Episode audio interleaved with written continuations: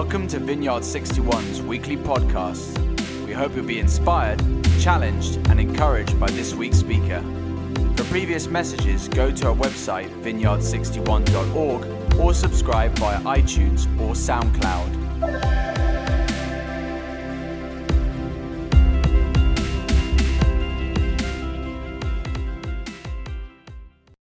Good morning, Battersea, Balham, and Westside. It's so good to be with you uh, this morning. My name's Mike. For those I haven't met, uh, I have the privilege of being a part of the V61 staff team and uh, of also overseeing discipleship across the different sites. And together with, with Julia, I, I give some leadership to Balham V61.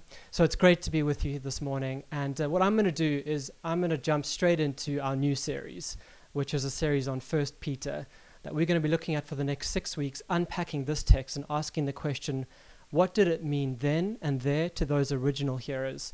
And what does it mean here and now to us today uh, in London in 2022?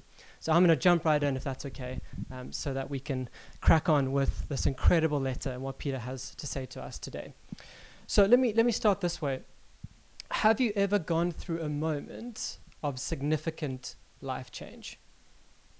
where the way that you relate to a person or a place is no longer the same. That could be a relational change, it could be because you've changed locations or you've moved to a new neighborhood or a new country perhaps, and suddenly the way you are in that place and that place to you has taken on an entirely new light and dimension. I know that for me in, in my life, uh, the way I arrived at high school as a 13 year old was totally different from the way that I left high school five years later. And that's because something significant happened right in the middle of my experience of being in high school. I became a Christian. And I immediately found myself living in a tension. I had an identity coming in to high school that changed. I found myself with a new identity. And I asked myself the question what does it look like now to live in this space relating to these people? It was like the world had changed around me. Suddenly, God was real, and this cast everything in a new and different light. I began to learn how to relate to people and places as a follower of Jesus. Friends didn't understand this, they didn't like this, uh, and I did find myself in the midst of a very real and live, difficult tension. So I found myself facing the question what do I do? Should I try to fit in? with how I used to be? Or do I embrace some of the pain of being different? Since this time, I've, I've gained some more perspective, and, I, and in looking back, I've realized a few things. I was experiencing something in a small way in my life that had been going on in a big way in the world around us and around me. That is, the Christian church has been navigating serious changes in a Western context for quite some time. And by Western, uh, it's a hard word to explain, but what I basically mean is uh, places usually associated with the global north, places like North America, parts of Europe, and uh, Australasia. And uh, when we talk about the West or Western culture, we're talking about values and commitments that flow from these spaces into the other places that are influenced by them. So we've been experiencing serious changes in this Western context. There was a recent, really interesting study uh, about Christianity in its global context, and it started to track some of these movements and these changes. And it said in 20 in 1910 rather, over 18, 80% of the world's Christians lived in the global north, so that is north of the equator. But by 2020, the projection is that the global south will be home to 85% of the global population, 66% of all of those, uh, of all Christians. 60%, 66% of all Christians will be in the global south. And by 2100, the global capital for Christianity is predicted to be in Nigeria. At the same time of, as the shift of uh, population and Christian um, people from the north to the south, Christianity has rapidly been disappearing from public life in the West. Faith is tolerated if it's practiced in private. Perceptions of people of faith, especially Christians, seem to be mixed at best, mostly leaning towards the negative. And there's lots of different reasons for this, some justified and some just associated with the shift in the times. Christianity is seen not just as outdated, but as potentially harmful to society. Now, I'm not trying to say, woe is the church, and throw one big self pity tea party. That's not my, my goal in all of this. My point is this by all accounts, to be a Christian in the West today is to live as a counter-cultural community. Of course, this is also true of non Western areas where persecution exists, places like Northern Africa, Middle East, and uh, of course, North Korea. But these changes, specifically in the West, have been referred to and summed up as post Christian. We are living in post Christian times. What does this mean? What does post Christian mean? Well, in the past, there may have been a shared basis of understanding as a Western culture and society. But Christian beliefs, values, and attitudes can no longer be assumed as agreed on in the West. Christians live next to, work with, and are, have friendships with people of completely different worldviews, which, if you were part of our Tough Questions series, the, the whole point of that series was to uh, bring out some of those questions that exist in this uh, culture with many worldviews. So, in a post Christian context, Christians are cultural minorities. Not necessarily in terms of hard numbers, but in terms of today's culture makers and influencers. And the result of this is a growing tension between Christians and the surrounding largely non believing society. So here's the question How do we live as Christians in such a culture? Should churches withdraw from this kind of society, build hypothetical bomb shelters, and wait for the apocalypse?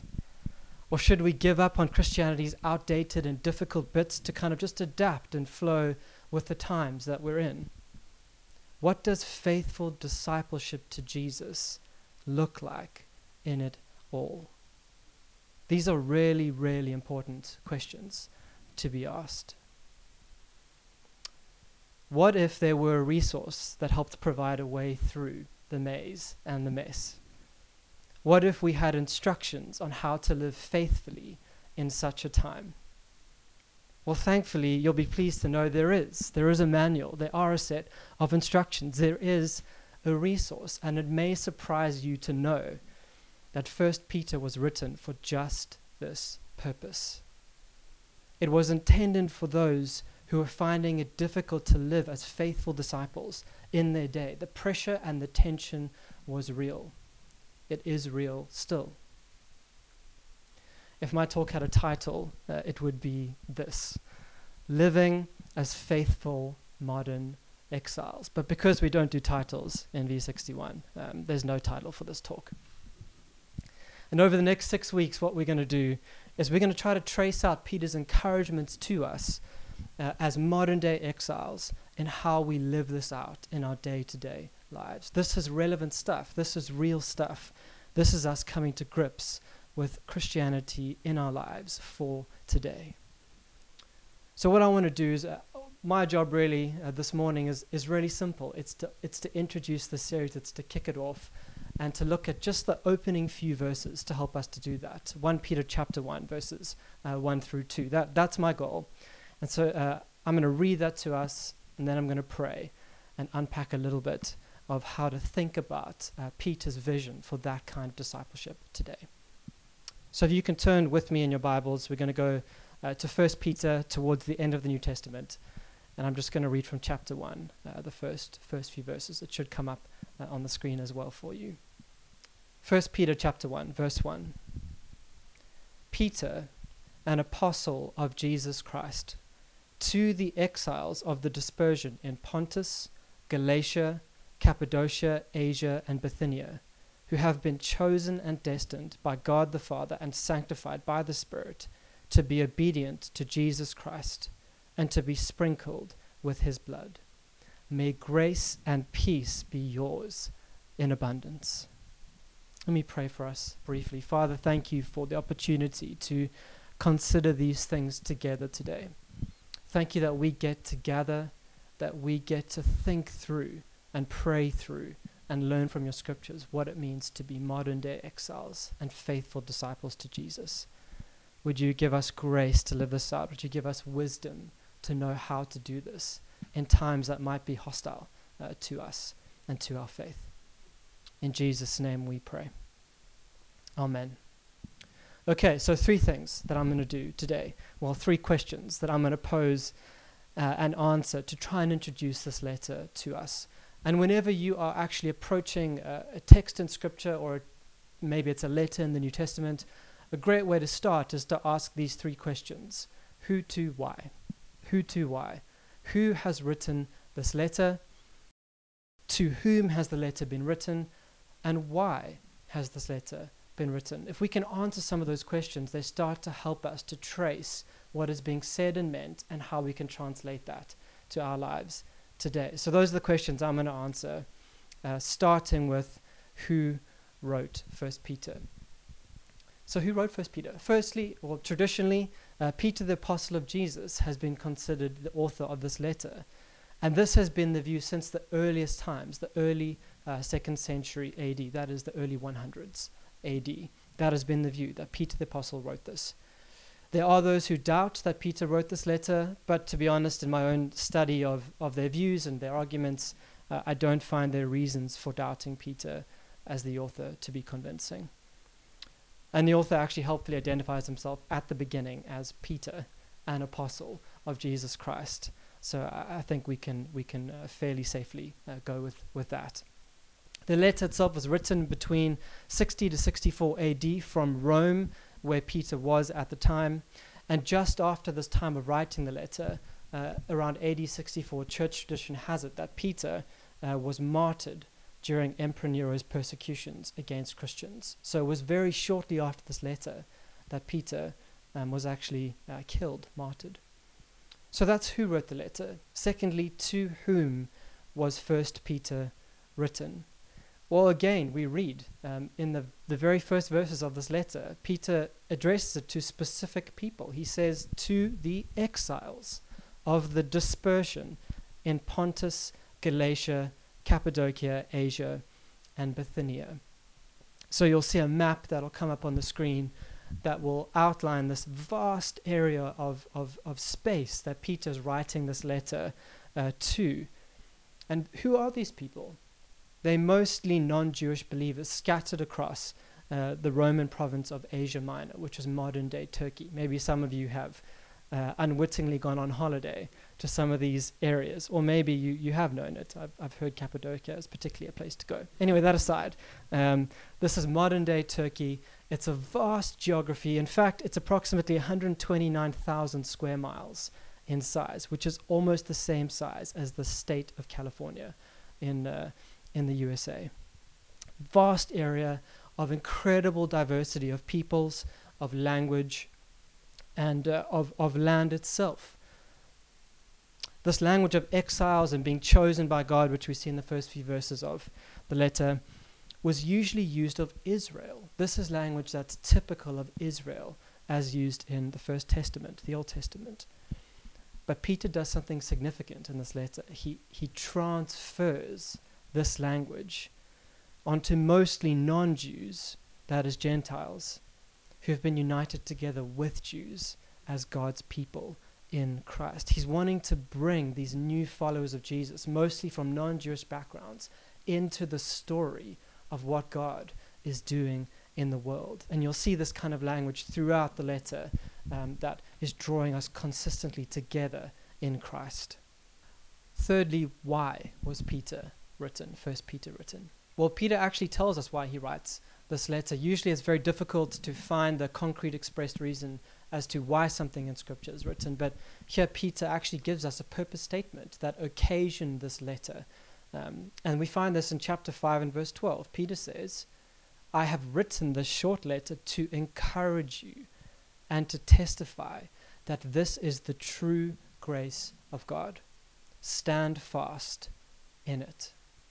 He's writing to communicate God's grace in a time of suffering and trial. That's what this grace was needed for. these Christians were going through very difficult, various sets of trials and sufferings, and they needed to be reminded of the true grace of God that would enable them to persevere and to persist in living faithfully to God in that context. It seems like these Christians were experiencing a hard time because of their Christian faith and convictions. So there may be, for us as modern day readers, an unspoken challenge in trying to relate to this particular text and situation of these early uh, believers. Have we experienced trials like this for being Christians in our culture? And if we feel like we haven't, we may feel like we can't relate to this uh, particular text, which is why maybe Peter has been so sidelined for so long in particularly Western cultures and spaces. It's not the go to book. Usually we go to Romans or Acts for inspiration, not Peter. While First Peter has been sidelined in Western contexts, it's actually remained a firm favorite in persecuted areas. In former Yugoslavia and Muslim Indonesia, First Peter is said to be the most popular book among Christians. But if we haven't experienced this outright persecution, does this mean Peter is not writing for us? To answer this question, we need to understand the situation of those who first received this letter. And as we analyze what they went through and what they were experiencing, we realize that the trials they were going through were due to unofficial harassment rather than official policy. Things like verbal slander, malicious talk, and false accusations. We see an example of this in chapter 4, verse 4. Peter writes, They are surprised that you no longer join them in the same excesses of dissipation, and so they blaspheme or footnote of the NRSV says, or so they malign you. So, what we're seeing here is, is not so much state sponsored persecution, that will come later, but what we're seeing is kind of an unofficial harassment from people around them who do not share their beliefs or their convictions or their world view. It's best understood as social ostracism for being Christians. Why? Why, why was this ostracism there? I mean, apart from the quirky views about things like communion being the body and the blood of Christ and, and other people being uh, in the community being our sister and our brother, and we're saying, I love you, and that appearing as incestuous to the early Roman communities, setting those things aside, Christians call Jesus Lord, which is, the old, which is a Greek word, um, kurios. The interesting thing is that that was the word that all Roman um, all of the Roman colonies used of Caesar. Caesar was kurios, not Jesus. So here you have these Christians stepping onto the scene saying there's one kurios and it's not Caesar. So these kinds of convictions increasingly meant being pushed to the margins of society. So maybe we can relate to the sufferings that Peter writes of more than we first thought. It may sound familiar to our own experiences today, here in London, in the UK, in 2022. Something like social suspicion, or maybe even at least some ostracism. Pressure to say Caesar is Lord instead of Jesus. And in the midst of this growing tension between our Christian convictions and beliefs and the surrounding society and culture, Peter outlines a way to live as faithful disciples, a way to be faithful in the midst of hostility, tension, and difficulty. And so I get to my final point that I want to say today, which is a peculiar self understanding that we can have as Christians that will help us to remain faithful in the midst of all of that around us. Did you notice how Peter addressed the uh, people he was writing to in that first uh, verse of the first chapter? Peter writes, To the exiles. To the exiles. This is his favorite description uh, for charting a way through the tension. Again, in chapter 2, verse 11, he says, Beloved, I urge you, as aliens and exiles, to abstain from the desires of the flesh that war against the soul. this is picked up in different parts of Peter's letter as a way to understand how to differentiate from the surrounding culture and how to chart a faithful course through aliens and exiles. Karen Jobes is a Bible commentator. She's written an excellent commentary on First Peter, and she says that this description of, of exiles and aliens is the controlling concept for how Peter wishes his readers to understand themselves and their engagement with society. So, really, there's three options. If we look at the surrounding culture and we see that there's a tension between how they live and how we believe we are being called to live as followers of Jesus, there's three options in terms of response to that tension. The first is to separate ourselves.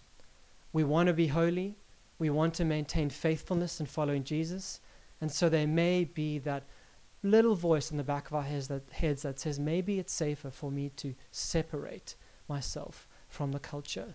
Stay in a holy huddle, stay in church, go to 15 meetings a week, go to all the revival services, go to every charismatic soaking session that I can think of and find, and stay there. That is where it's safe.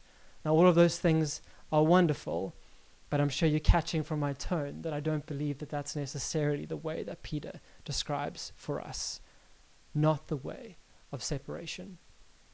What about the way of assimilation? We might look at the differences in front of us and go, how are these people ever going uh, to start to follow Jesus? How do we win people to Christ? Might be our question. The answer we might be tempted to give is to say, well, we need to become like the surrounding culture.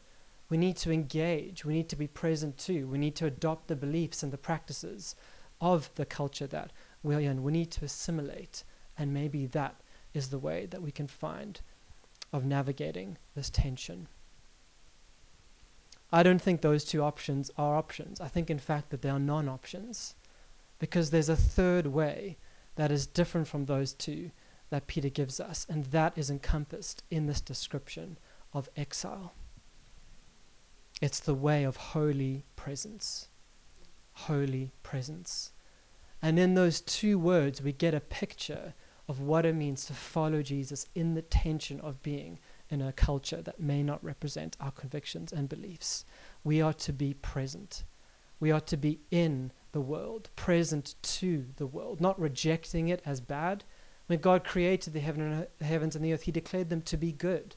And even though sin has corrupted processes and ways and things are not as they should be, that declaration still stands. The created world is good. And we need to be present in culture as culture makers, still inhabiting and creating from that original mandate that we were given to bring flourishing to all of creation. We ought to be present in and to the world, not escaping. This is not the response. We are to be present, but we're also to be holy. We're also to be those that are holy, those who embody the convictions of another world, the kingdom of God longing and praying for that kingdom to break into our world and for that kingdom to increasingly become the culture that we see uh, around us. Holy presence is the practical expression of being an exile in this world today. And Peter is clear this is Jesus shaped engagement. What did Jesus do? Well, the Son, as the second member of the Trinity, took on flesh and came into the world. That is a yes to creation. That is God's yes to the physical material world, taking on flesh, becoming one of us, becoming human. And yet, the same world that Jesus comes to save is the world that crucifies him. And so we see in this moment of Jesus, the Son, taking on flesh, we see both a yes and a no to the world. We see holy presence. Be fully present in and to the world, yet not of it. Jon Tyson and Heather Grizzle, in their book Creative Minorities, say that this looks like influencing through redemptive participation. Redemptive participation. Fully in, fully in, but always maintaining our distinctiveness as those who confess Jesus as Lord.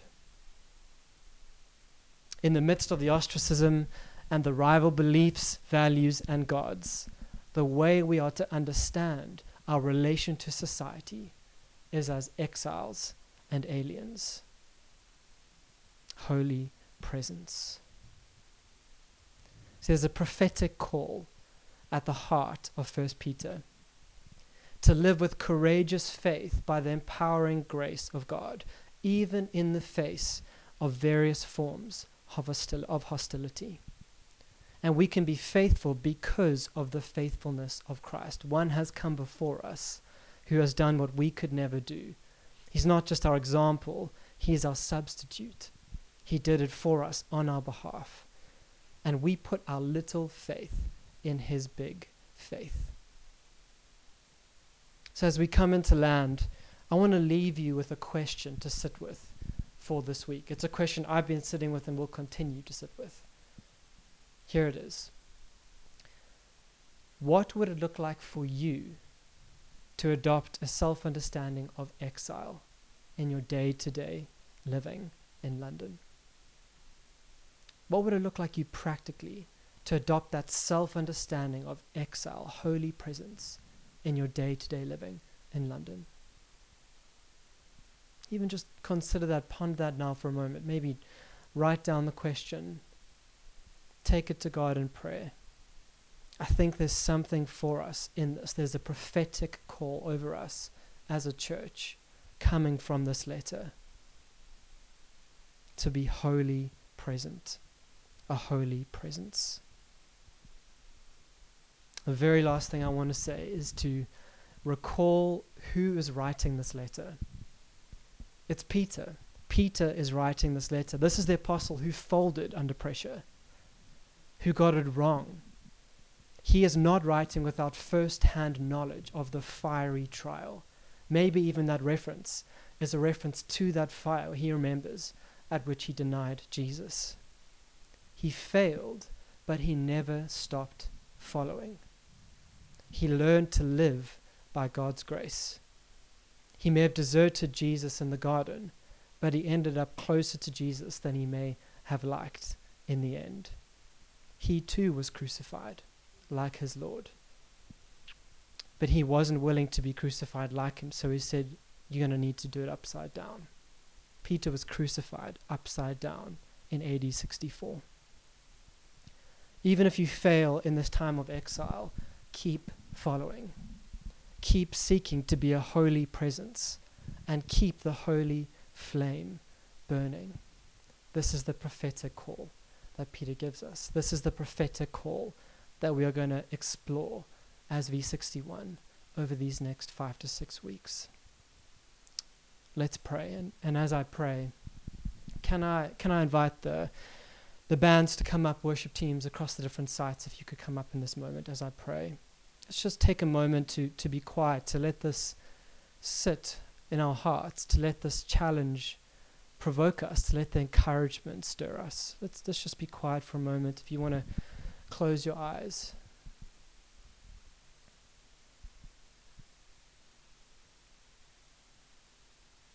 Father, thank you for your word to us today. Thank you for this call, this prophetic call to be exiles, to be a holy presence, not separating from the world out of fear, nor assimilating to the world out of fear but maintaining our loyalty to Jesus Christ the Lord, the Kurios. Would you help us? Would you help us to be that distinctive community that even when we fail, we never stop following, we never stop drawing on your grace. And Lord, I want to pray for those this morning who have felt like they've failed, who have felt like they haven't been a faithful follower. They've seen this world too much as a home Lord, I ask for your grace to be poured out this morning. That you would surround people by your grace. And as we go into this week, help us to sit with that question. What does it mean to be in exile today in London. Pray this in Jesus' name. Amen.